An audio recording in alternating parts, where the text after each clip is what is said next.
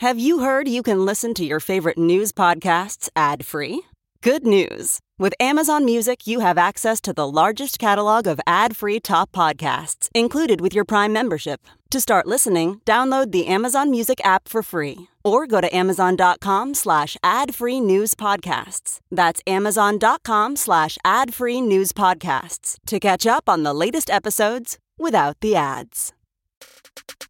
Today, we're going to talk about the media's coverage of the threat of default. I interview the communications director for Barack Obama and co host of Pod Save America, Dan Pfeiffer, about Ron DeSantis' campaign launch, who he'd rather have Biden run against between DeSantis and Trump, and why Democrats' message on the debt ceiling doesn't seem to be breaking through. And I'm joined by candidate for the U.S. Senate in Missouri, Lucas Kunce, about Josh Hawley's obsession with manhood, some surprising endorsements that he's gotten in that red state, and how Missourians' lives would change if he replaced Hawley. I'm Brian Tyler Cohen, and you're listening to No Lie. Okay, so we're days away from default. According to the Treasury Secretary, the U.S. will default, will run out of money on June 5th if the debt ceiling isn't raised by then. So let me say at the top that I fully believe that the debt ceiling will be raised and that will avoid default. Like, for, for as dangerously incompetent as some people are in Washington, I don't think there's a chance that even they would allow the government to default and crater our stock markets and global markets and plunge the US into a recession. Like, call me naive. I don't think that we're at that much of a low point yet. Not ruling it out, but I think that there's a bare minimum acknowledgement, even from the clowns in the GOP, that that would be the single dumbest move you could possibly pull, and the electoral punishment would be swift and severe. So I think the debt ceiling will be lifted if it's not already lifted by the time you listen to this. But that's not exactly what I want to talk about here. Um, that's only part of my beef with how this all played out. My beef is with the way that the media covered this. The fact is that the only reason Republicans felt confident enough to take our own economy hostage is because they felt okay about the way that it was being portrayed in the media. And the way that it was being portrayed was as if this was some negotiation between the two sides, just business as usual, run of the mill politics, which, to be clear, this wasn't. This was Republicans threatening to blow up the plane that we are all on. I mean, hell, here's Matt Gaetz admitting that the hostage here was the threat of default on our own economy. So, would you say then the conservatives like yourself are becoming more pessimistic about the state of negotiations if, you know, there's a bipartisan deal in sight, maybe? Or how would you, like, characterize the mood among your conservative colleagues right now?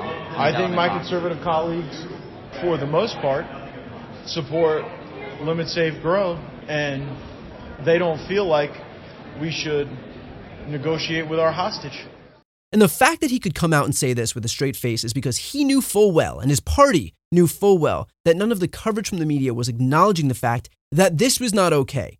Like any normal coverage would be pretty clear eyed about the fact that Republicans were looking to use the threat of default, meaning economic collapse, as a basis to exact concessions for themselves. They basically want to strip away most of the Inflation Reduction Act. They want to impose work requirements on social programs, exactly the type of agenda that would never pass with popular support and so they're trying to shoehorn it in this way.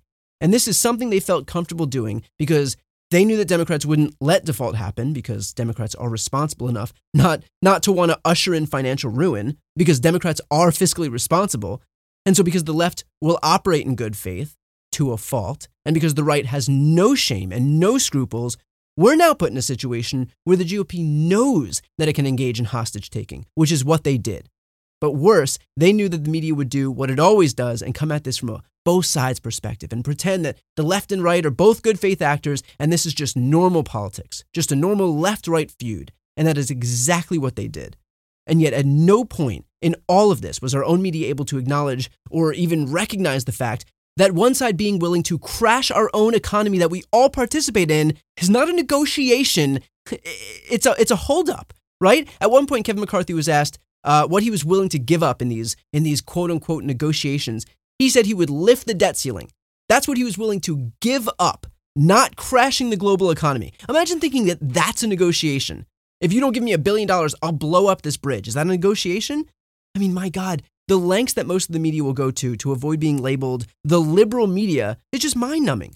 Look, it, it doesn't make you some rabid leftist to be able to have a bias in favor of not willfully crashing our own economy.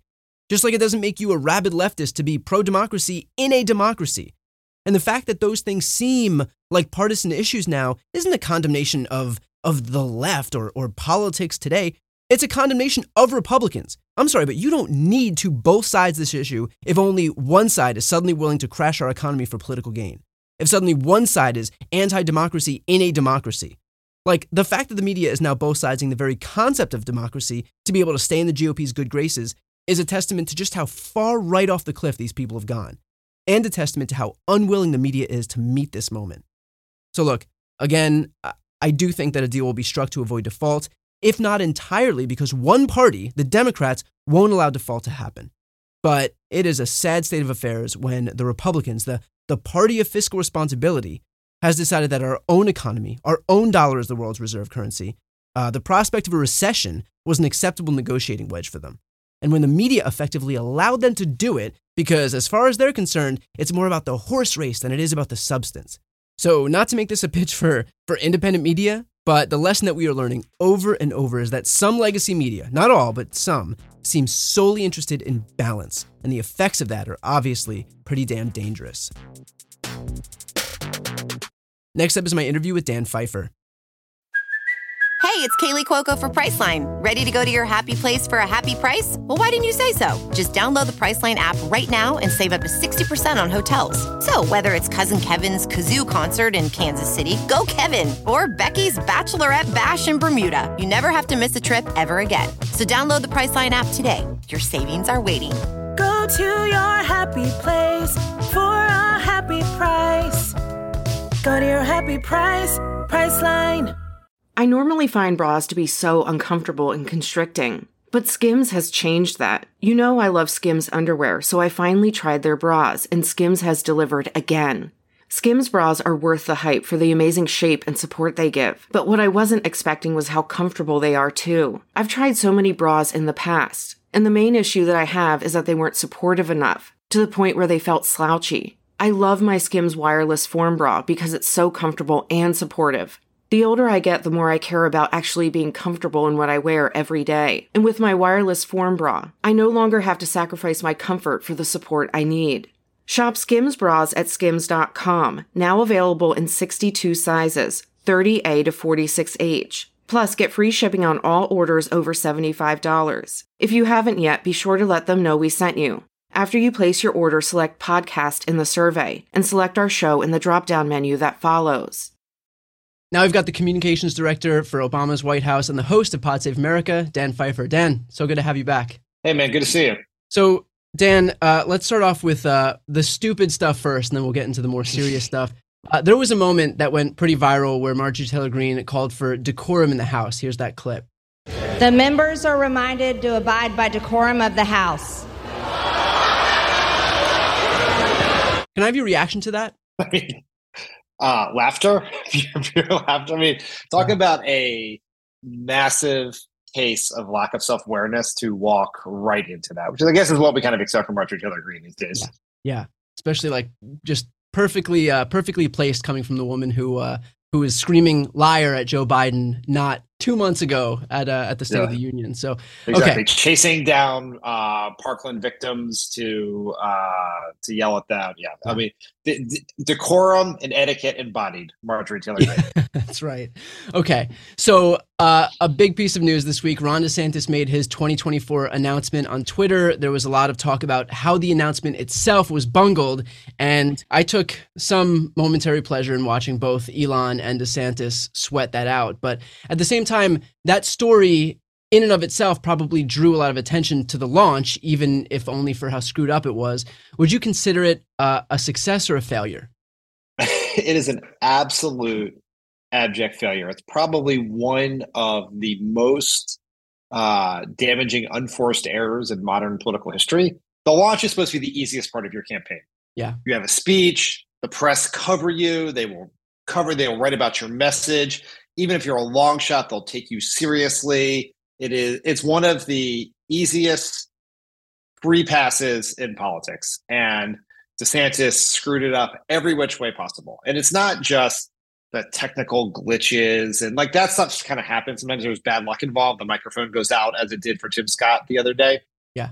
But even if this idea had been executed perfectly, it would have been an absolute disaster. Like to what end? Why? Why would you ever possibly want to do an audio only announcement being interviewed by two Silicon Valley uh, sorry, by two uh, Silicon Valley billionaires to talk about their esoteric issues. It made no sense. It, it is illogical. He's on the an audio feature on a text platform that no one really pays attention to. It's just bizarre, totally bizarre. Yeah. I mean, just rank incompetence across the board. Yeah, I mean, uh, one idea in terms of what he's trying to leverage is the popularity or the money or the power of Elon Musk, and I, I think Ron DeSantis's like war room, however official that may be, released a video later that day where it was one clip of DeSantis and one clip of Elon, and it was like a two minute video just trading clips of Elon and like you would think that they were one and the same or that they weren't capable of discerning who those two people were from each other. But uh but clearly they're trying to leverage some power money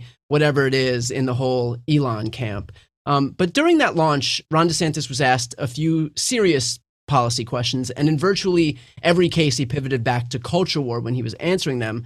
So it's basically just just noun verb woke. That was his yep. his whole his whole thing. Very 2008 rudy giuliani 9-11 vibes that we got there. Um, but with that said he is running in the gop where really no one gives a shit about policy. It's all culture war and identity politics. So do you think his strategy is viable to win the party's nomination viable ish, I'd say. The culture war matters in the Republican primaries. It matters a lot. It's how Trump won in 2016. It's why he's continued to dominate the primary. The real question is how does he distinguish himself from Donald Trump on the culture war stuff? Can he deliver that more convincingly, more with more passion, more authenticity, more charisma than Trump? Because ultimate his argument is not thus far has been I'm a more effective culture warrior than Trump. He talks about these things, I get it done. But that there's limits to that. And what I think he's really, really missing, and I think a lot of political observers are missing about Trump's success in the Republican primary, is he is the first Re- Republican politician to marry culture war, right wing, racist, homophobic, bigoted culture war stuff with economic populism that it takes the place. In some cases certainly that's some of the anti-immigration stuff which crosses sort of bridges those two things. But opposing cuts to social security and medicare railing about big business and corporations even if trump's policy agenda does not match that in any way shape or form his rhetoric does. And so that that has given him this strength. And desantis is trying to run on trump's culture war agenda and paul ryan's economic agenda. And i don't see that working unless he changes. Well to that point in what way do you think that trump could lose to DeSantis here? Like what would what would DeSantis need to do to unseat Trump as the presumptive Republican nominee? And is he doing it? He's certainly not doing it yet. His campaign has been all downhill since the moment he won his big reelection victory in Florida in 2022 and sort of was lifted up as the Trump alternative among the MAGA candidates. Yeah.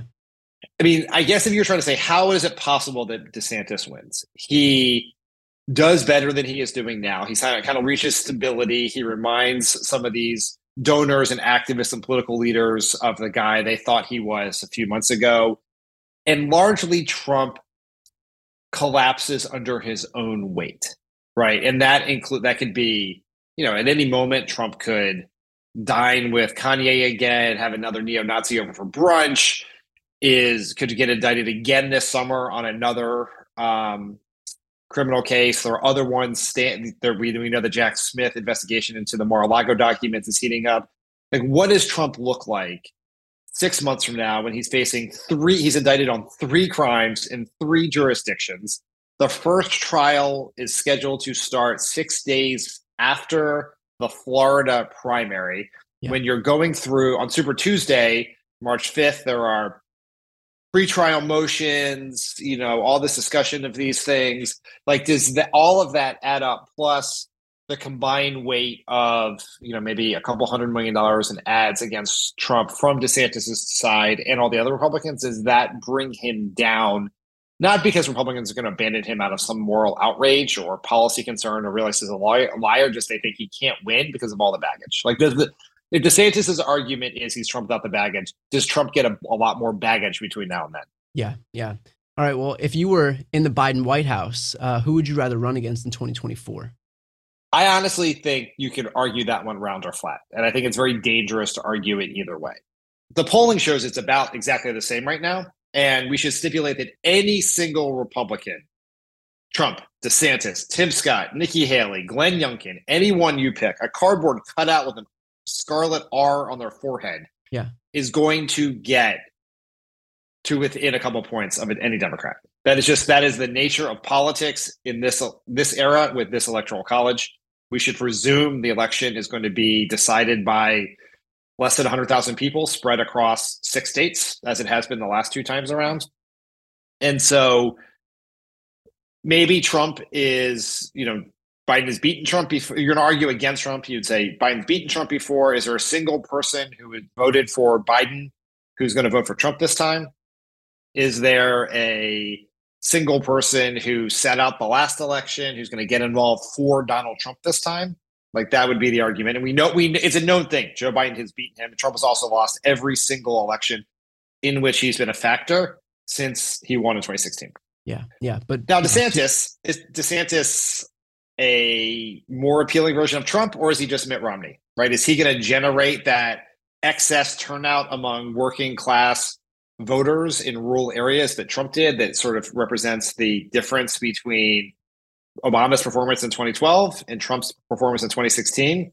I don't know. Um, he doesn't have DeSantis thus far has not demonstrated anything resembling the sort of charisma, skill, um, nimbleness, character that it takes to win a presidential campaign. We know Trump has won one before. DeSantis hasn't. Uh, so it's hard, it's hard to say. I don't think I'd be rooting one way or the other. And I think people who think they know the answer to that question are kind of forgetting how history has played out over the last eight years here.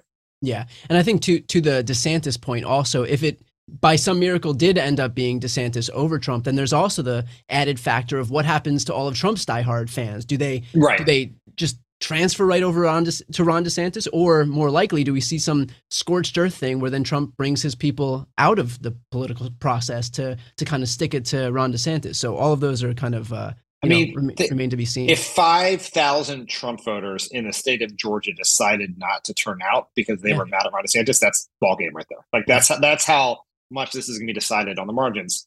The other side, if focus groups, you know, there was the Washington Post did this focus group of swing voters recently, all of them concerned about Joe Biden's age. Most of them would still pick Biden over Trump anyway. Does that age, does the age issue become more of a problem against a 40 something year old Ron DeSantis than a 76 year old Donald Trump? Maybe, right? So you just, it just don't know what the world looks like is going to matter more. I think the two things that matter more than who the Republican nominee is. What does the world look like? What's the economy look like? Uh, and is there a third party candidate who is getting two to five percent of the vote in these swing states, which is going to make it much easier for a Republican to win, depending on who that candidate is? Yeah. What's become obvious here is that the way that Trump and DeSantis perceive victory, respectively, is to outflank each other on the right. Um, you know, they're moving toward all these abortion. Trump just recently took full credit for uh, for uh, the Dobbs decision. Meanwhile, DeSantis passed his own version of a six week abortion ban. All the while, common sense would suggest that they're making themselves completely unelectable in the general election. Do you subscribe to that theory, or do you think that ultimately they'll run as far as they can to the right, and then for whatever reason, maybe people aren't paying attention, maybe it just feels like a reset that that they don't get punished for that in the general? I mean, the the major the voters who are going to decide the 2024 general election are not paying a lick of attention to the Republican primary. And so theoretically, taking this with the Biden campaign, Democrats, other outside groups can hang these positions around the necks of DeSantis and Trump. But their strategic logic is you can't win the general if you don't win the primary. So solve that problem first and then get to the next one. But you know, if you look at 2022, what is very clear is there is a price to pay for winning a Republican primary. The positions you must take to win that Republican primary will haunt you in the general. Does that mean they're unelectable? No. Does that mean they're less electable? Probably. All right. So I want to switch gears here to uh, default and the whole issue of the debt ceiling. I don't want to go yep. too deep into this because I'm certain that you know the moment that we finish recording this, something is going to happen that'll imme- immediately render our conversation mm-hmm. obsolete. But I will ask this. Republicans are using the US economy as the hostage here in these negotiations why doesn't it seem to be getting through to Americans that Republicans are basically threatening to blow up the plane that we're all flying on right now? Is it because debt ceiling stuff, just writ large, is boring? Is it a failure um, on our part to message effectively? I think it's three things. One, I think the the markets, the business community, the just sort of everyone is has been operating with what I think is a somewhat naive assumption that this is going to get fixed. We've gone down this path twice. Both times we've avoided default. What generally would drive coverage on this is the market was dropping 800 points a day or 1,000 points a day over this. Yeah. That has not been happening. So everyone just sort of thinks it's going to get fixed. Two, the press coverage of this has been offensively bad. It has treated this as a standard negotiation. The press has proved the not all of the press, but much of the traditional legacy media has proven once again they are culturally incapable of accurately covering a dangerously radical Republican faction. Because to actually to point out what the Republicans are doing as extortion would be seen as taking a side. They prefer to be seen as balanced than accurate. And that that has affected all of this. The third reason is, and this is a strategic decision from the president, is the president is, has once he started negotiations with the Republicans, he largely stopped making this case publicly. I my, I believe he he has made the calculation that it is better to get a deal to get the to avoid default on the best terms possible than to try to and then try to win the messaging ter- war in the short term because winning the messaging war in the short term is going to make it harder to get a deal. Because any deal that he cuts is going to require some going to require a majority of republicans to be on board because otherwise if it doesn't mccarthy will cannot bring it to the floor or he will lose his speakership so he is made a decision i think this is probably the this is maybe a, a little bit of chess in a world of checkers is to say i'm going to take a bunch of shit right now probably going to get to kind of define the short term press coverage over it. I'm not going to score a bunch of political points, but I'm going to get a better deal through being amiable publicly than being aggressive publicly. And we can, ju- I don't know we can judge the accurate, the sort of the wisdom of that strategy until we see how this actually plays itself out. But up until the moment those negotiations around a budget deal started, uh, the president was very aggressive in making the case about the Republican position here, and then he he stepped back in favor of this approach, and that that may be the right choice. I just we just don't know yet. Yeah. Although the flip side of that is that created a vacuum that it usually creates when we don't have any yeah. um, anyone on the offensive, and so everything yeah. is filled with you know even Kevin McCarthy trying to completely flip the narrative to make it sound like the the uh, the radical socialists are now trying to to get in charge, yeah. which is obviously like his play on the whole um, you know far right extremists who are dictating the terms of all of this conversation. Yeah, it's like the you know, the House Democrats have had a bunch of press conferences. Senators are out there. People like you and the folk and uh, my folks at Pod Save America, we tried to make the case, but nothing can fill the void left by the president when the president's yeah. in charge. Like that is just the reality of it. I Barack Obama was in the exact same position in 2011 when he was in the, on the stuck in the same menu of shitty choices that Joe Biden currently has, and we'll we'll see how it plays itself out. Um, it, it is. I am very sympathetic to the people in the White House that there is no good option here, and they're gonna and they're just forced to choose among a bunch of things. Going to be pretty painful, but hopefully we'll avoid what would be absolutely an absolute catastrophe substantively and politically, which would be default. Um, I, I, believe you've spoken about this on Pod Save America, but you know there are a lot of people asking why not just invoke the Fourteenth Amendment. Can you speak on that? Yeah, I am not this is a shock, but I am not a lawyer. I'm not a legal expert. All I know is what I read about the 14th Amendment, but it seems at best case, the arguments around the 14th Amendment are a legal jump ball. Right? You have ex- not put aside like the partisan experts. Uh, some of them believe it's right. Some of it believe believe it does not. That the for, that the debt ceiling is not in conflict with the 14th Amendment. But practically speaking, here is the problem for the Biden administration if they do this. One is it lets the Republicans off the hook. It's now the president's choice to to to avoid try to avoid default this way. You've now taken the entire fate of the global economy and you've put it in a court system filled with Trump judges who, as we just saw in the abortion medication case, uh, will make insane decisions. Yeah. Ultimately, that will wind its way up to the Supreme Court, which is rigged, a corrupt Supreme Court, rigged by Mitch McConnell and the Federalist Society. But even from a very practical matter, the way you pay your debts is you sell bonds. Right? That's how we get more money. Institutional investors and foreign, like this, like investment funds, et cetera, and uh, pension funds and foreign countries. How could you sell debt of legally questionable value? Like, who would buy that debt? Just from a pure practical matter. Yeah. And it is not as simple as just the president going out and saying, uh, I evoke the 14th Amendment as if he is like a wizard at Hogwarts. Like it's not a magic spell. Yeah. What happens is we cross the X date, the United States sells more bonds. And when the Republicans sue, you respond in court that the reason you did it is because the fort you believe the debt limit statutes in conflict with the 14th Amendment. And then you put the whole thing in the hands of the court. And so there's would just be a massive amount of economic turbulence. It, this is one of those things where I think the people who've been asserting that the president do this with such confidence are a little bit playing sort of the domestic political version of the game risk and not really reckoning with the real consequences. If you're President Biden, it's not put aside the politics of like who would win in a messaging war over this. It's just do you want millions of Americans to lose their jobs and the stock market cut in half on your watch? Like that would take decades to unwind. And you're going to do that on a on a at, on a legal theory that your own lawyers can agree on. Yeah. So I just think it's not particularly practical, even if it seems quite appealing. Right.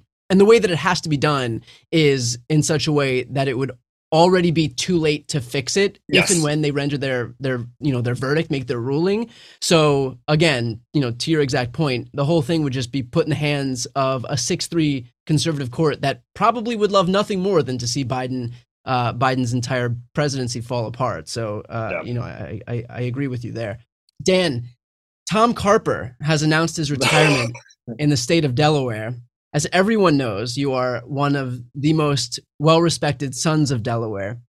Do you have any announcements that you would like to make uh, right here on this show? Yes, I do. In fact, uh, first and foremost, uh, I live in California. Uh, and I'm a resident of said state. But more importantly, is that Delaware. Well, that hasn't that hasn't stopped uh, that hasn't stopped uh, quite a few people before. But That's true. That is true. Just as a point of fact and a point of Yeah. reference, I live in Northern California. But second is that uh, Delaware has, because it's a small state, has one congressperson. That congressperson is Lisa Blunt Rochester, who everyone expects to run for Senate in Tom Carper's place. I certainly hope she does. If she is elected, she is uh, will become the only black woman in the United States Senate. That would be an absolute huge thing for Delaware. It'd be great for the Senate. She's awesome, and so I fully endorse her uh, her candidacy that I that I hope will be coming very soon. All right. What I'm what I'm taking out of that is that there's a chance that you would run for Congress, fill that void in Congress. We'll we'll conference my wife in, and we'll we'll, we'll talk about this later. Dan, tell me about Crooked's new subscription community. Yes. So uh, created a community called uh, Friends of the Pod. It's a way to. It's a, a really amazing program. A way to engage deeper with Crooked content, to engage deeper with other um, Crooked uh, listeners and fans. There's a Discord server. John, John, and Tommy, myself, other Crooked personalities get on there. There's a show called Terminally Online that is uh, quite fun. That is available to uh, for for subscribers. You can go to Crooked website um, and check it out. I highly uh, encourage it. I did that show the other day, and Terminally Online, we each pick one thing that we one piece of content that we engaged with that made us question whether we're too online. Uh, mine ended in the most recent episode with me going quite deep down a lot of rabbit holes around the Vanderpump Rules Scandoval situation. Uh, It's quite funny. It's quite good. Lots more things coming. It's a great way to contribute money to Vote Save America and a whole bunch of other things. So I encourage everyone to uh, check it out. Yes, and uh, I was also on Terminally Online, I believe, like a few weeks back. It's Super yes, fun. show. yeah, definitely. yeah. It's a uh, great show. definitely Yeah. recommend it. Um, and I'll put the link in the post description uh, as well for anybody looking to to join. And and finally, Dan, uh, as you know, I joined Tommy on our uh, for our biweekly show on YouTube called Liberal Tears, which it's a ranking show. So we'll rank uh, top ten. Tommy does seem to really be leaning into it. Um, do you have any message for him as he seeks to dethrone you as Crooked Media's YouTube star? Well, I would say welcome to the party, Tommy. You've we've you started this company like six years ago, and I'm glad you're finally engaging with uh, Video content? media, the video content. Up until now, you've basically been uh, Ron DeSantis asking your in your uh, exclusivity for audio. I think the show's great. I'm glad he's riding your coattails. Uh, like to see Tommy. Tommy did a show on his own before you, and I would just say it did not do as well. So I think we know where uh, who's, who brings the juice to the table here. Well, I'll add nothing to that. I'll just let your I'll let your words speak for themselves. You, you will Uh, neither other confirm you will not agree nor disagree publicly yeah, with right. statement. Confirm nor deny. Uh, although uh, I'm sure I'm sure Tommy will have uh, have words to throw back. So I'm sure that will, said, yes. yeah, we'll leave it there. Uh, Dan, thank you so much for taking the time. I appreciate it, and uh, and uh, love to have you back soon. Awesome, man. Good to see you. Now we've got candidate for the U.S. Senate in Missouri, Lucas Kunce. Lucas, always great to have you on. Yeah, man, it's great to be here. So, uh, Lucas, you are running for the U.S. Senate in Missouri against Josh Hawley. Uh, Hawley has just released his new book entitled Manhood. How enlightening was it to finally learn about manhood from reading this book? Oh, dude, I mean, for twenty nine ninety nine, you can get all the secrets straight from the man himself, right? And uh, you know, if anyone doesn't want to actually take the time to read the book because it is uh, quite a chore, I can tell you that much. Uh, the secret is, uh, unsurprisingly, to be more like him. So, uh, you know, the guy who skittered out the back of the Capitol is going to teach us all to be manly, manly men, I guess. That's right. And That's right. uh, oh, by the way, and if you're a woman, you need to stay out of the workplace, he says, because uh, uh, that's just really bringing men down these days. yeah, just just driving us straight into the future, straight into the future with Josh Hawley. That's right. Lucas, you you wrote you co-wrote an op-ed uh, for the Daily Beast. I want to read an excerpt from what you wrote. Real family values are about providing a healthy alternative to the toxic masculinity that Hawley is offering. The disconnect between men and the economy or society isn't happening because men are failing to achieve some weird idea of what it means to be a man. The core of this crisis is the fact that men without a college degree have seen their relative earnings fall by 30% since 1980. Why? Because Josh Hawley and others like him have blocked advancements for working class Americans at every turn. Can you speak a little bit about what you meant by that? Yeah, absolutely. And so I've seen it in the neighborhood that I grew up in. And so I grew up in a working class neighborhood in, you know, a small, medium sized town in Missouri called Jeff City. And, um, you know, we, none of us had any money. Uh, like my parents got married early, 19 and 22. It was a very similar story to everybody in that neighborhood. Um, mine in particular were Catholic. And uh, so they had four kids, bang, bang, bang, bang, right? They were doing the right thing by the church. And, and we were all living paycheck to paycheck. And uh, the thing was, though, we could all take care of each other. And so when my family, when my littlest sister was born, and she had to have an open heart surgery, she actually had a couple, um, and our family went bankrupt from that. We made it because there was enough slack in that community. There was enough resources in that community that everyone at their churches passed the plate for us. People brought tuna casserole by the house, right? Like everybody was able to take care of each other. And uh, and we've seen about 40 years of disinvestment from neighborhoods like that you know, disinvestment in our public schools, taking away our opportunities, um, just really stripping our communities for parts, like the one I grew up in, to the point that we don't have the ability to take care of each other anymore. And people like Josh Hawley are the exact problem. They're the people who disinvested from communities like that all across our state and all across our country. So now you go to that neighborhood, a place where you know, I used we all all as kids used to run in and out of each other's houses. Everybody could take care of each other, and it just looks desolate. The first house I ever lived in is an empty lot. The one I joined the Marine Corps out of's got no windows in it anymore. The corner store was boarded up because it's been robbed so many times that uh, it couldn't get insurance. And so, you know, and what's going in there now? A smoke shop, of course, because uh, that's what goes into neighborhoods like that. And so, what I what I see the need is like, you know, he talks about oh, there's a crisis of masculinity. No, no, there's a crisis of leadership. And the leadership we have here is leaders who make decisions based on the corporations that are funding their campaigns rather the communities that rather than for the communities that um, you know make our state and our country strong. And so uh, what we're saying what jake auchincloss and i representative auchincloss and i are saying is we need to invest in communities. We need to invest in unions. We need to invest in apprenticeship programs. We need to invest in paths for people to have opportunity so that they can take care of themselves. And uh, and everything will, will work out a lot better. Now, Missouri is a red state. You'll need Republican voters to win this election. What's your pitch to Missouri voters who may identify through and through as Republicans? How do you win them over? And have you had any success in winning over, you know, those who do identify as Republicans thus far on the campaign trail? Oh yeah, absolutely. I mean, the thing is, first of all, like Josh Hawley's very unlikely. I mean, the guy who writes the book on manhood is like kind of creepy just to begin with, right? The dude ran out of the back of the Capitol. So even if you liked what he did at the first half of January 6th, they're kind of like, oh, well, actually, he's just a coward in the end anyway, right? And so he provides us a unique opportunity uh, to contrast sort of my bio, where, you know, I did 13 years in the Marine Corps, deployed to Iraq and Afghanistan, really been trying to serve the country, with a guy who really only cares about himself and uh, and maybe the zillionaires who originally funded his campaign. But um, you know, the fun thing here is a lot of them have abandoned him, right? Like, so our former senator Jack Danforth was a Republican. He made Josh Hawley who he is. He said Josh Hawley's the worst mistake he ever made. The zillionaire out of Joplin, Missouri, who funded Hawley, said he's not going to support him anymore. The guy's not really been able to raise a lot of money, and um, and people here just don't like him. He's, you know, his disapproval is higher than his approval, which you know, for you said it was a red state, but like uh, for a Republican in Missouri who hasn't been having negative ads thrown against them, like that's an achievement. And he achieved that just based on you know being himself. Just just and, just uh, being so Josh Hawley, yeah. Just being Josh Hawley has gotten Missouri and made him one of the most unpopular people. And the thing is that Missourians are willing to split their ticket, right? In 2016, the last time we had a Senate election at the same time as a presidential election, uh, Donald Trump won this state by the most anyone had ever won by. It was like 17 points. And um, Roy Blunt, or well, Jason Kander was running against Roy Blunt. Jason Kander was a veteran like me, a Democrat, and he came within 2.7% of winning. So Missourians are willing to switch their vote. We don't have to overcome as big of a gap as we used to because the craziness has just been, you know, kind of bring that party down as a whole.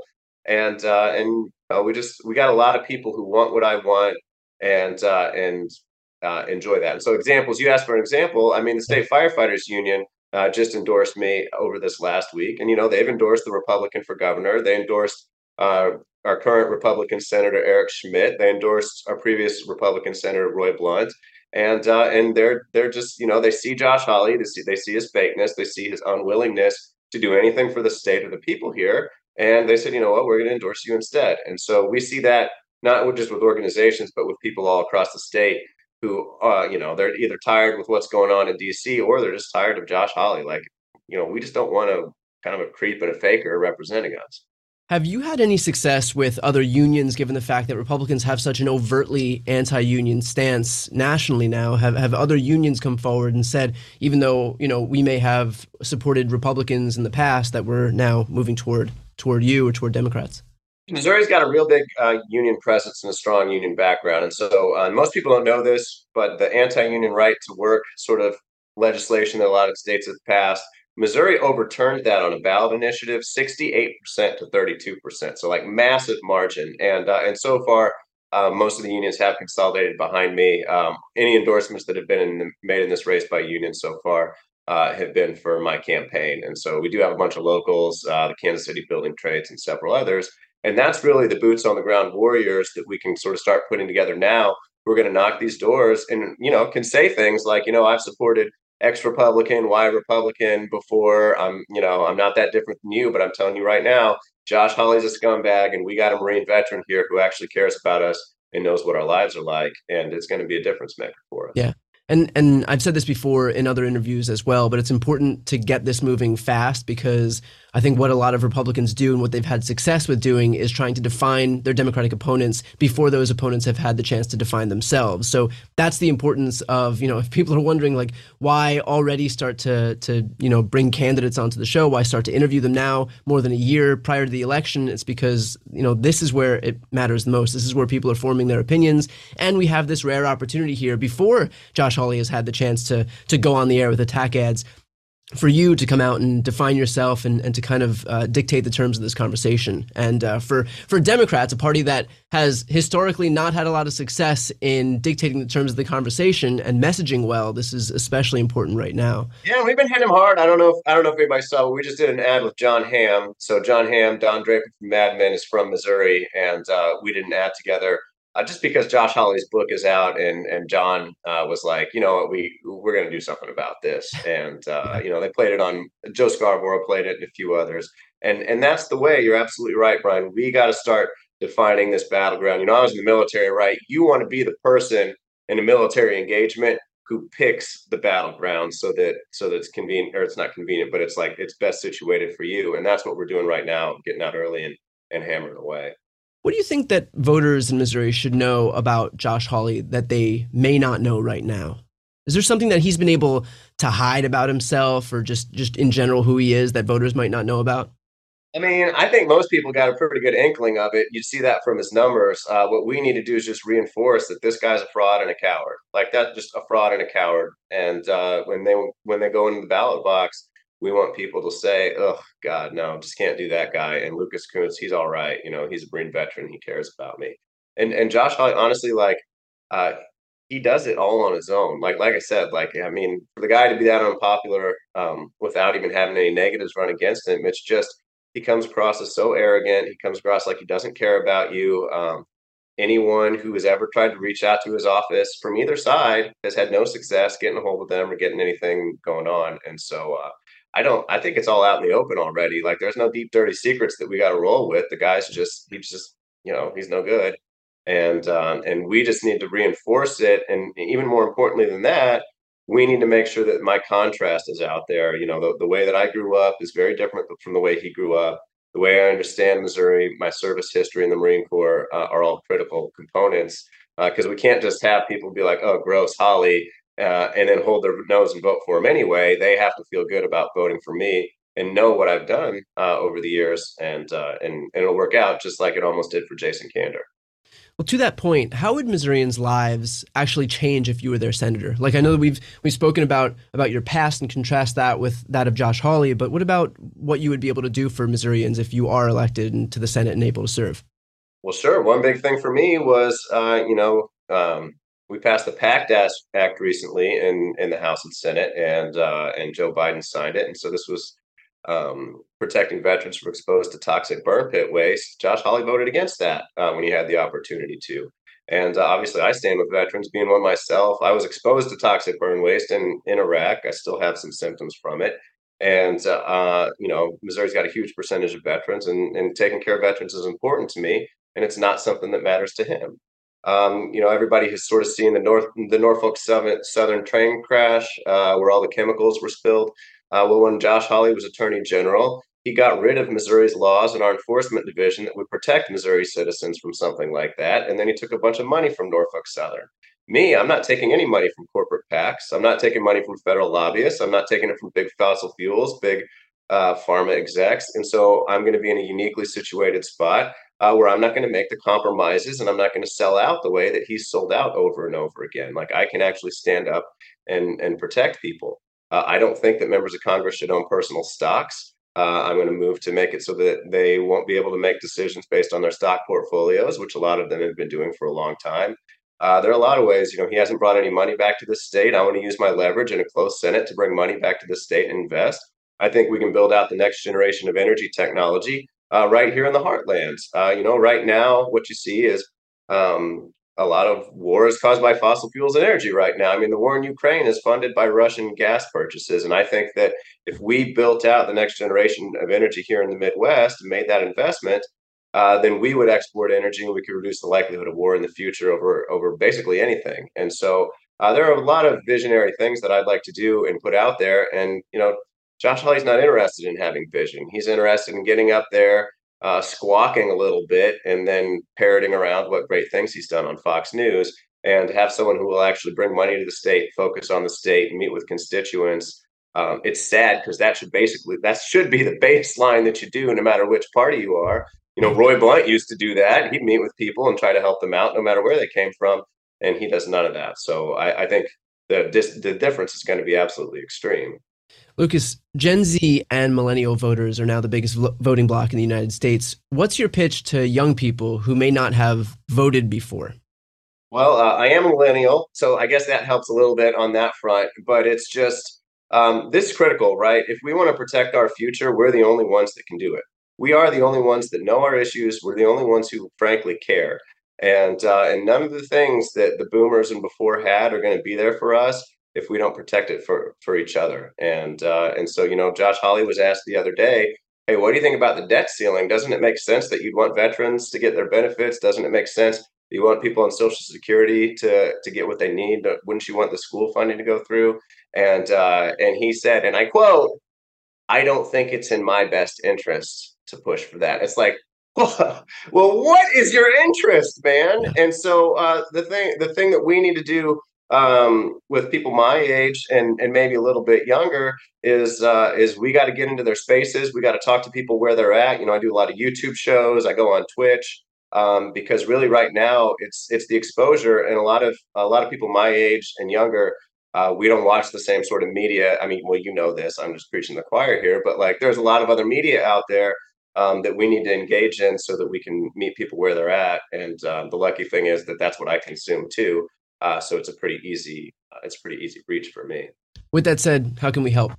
You follow us on Twitter, Lucas Kunce Mo. Uh, it's K U N C E, Lucas Kunce Mo. Uh, go to my, our website, lucaskunce.com. Donate, volunteer, uh, tell your friends. If you know anybody, anybody here in Missouri, tell them you heard us here. Uh, you know, go watch our Jon Hamm ad and, and like it on whatever the medium is. It really is right now. It's about getting buzz uh, because when people see a sort of ground, like when reporters, mainstream media types see a groundswell, uh, they get engaged. They want to report on it. They want to cover it. It's happening for us right now, and we just need to keep that going because I'm telling you, we are on the front lines in the fight for democracy here in Missouri. This is it. This is the front lines. Up until 2017, almost every single statewide seat in Missouri, governor, secretary of state down the line was held by Democrats.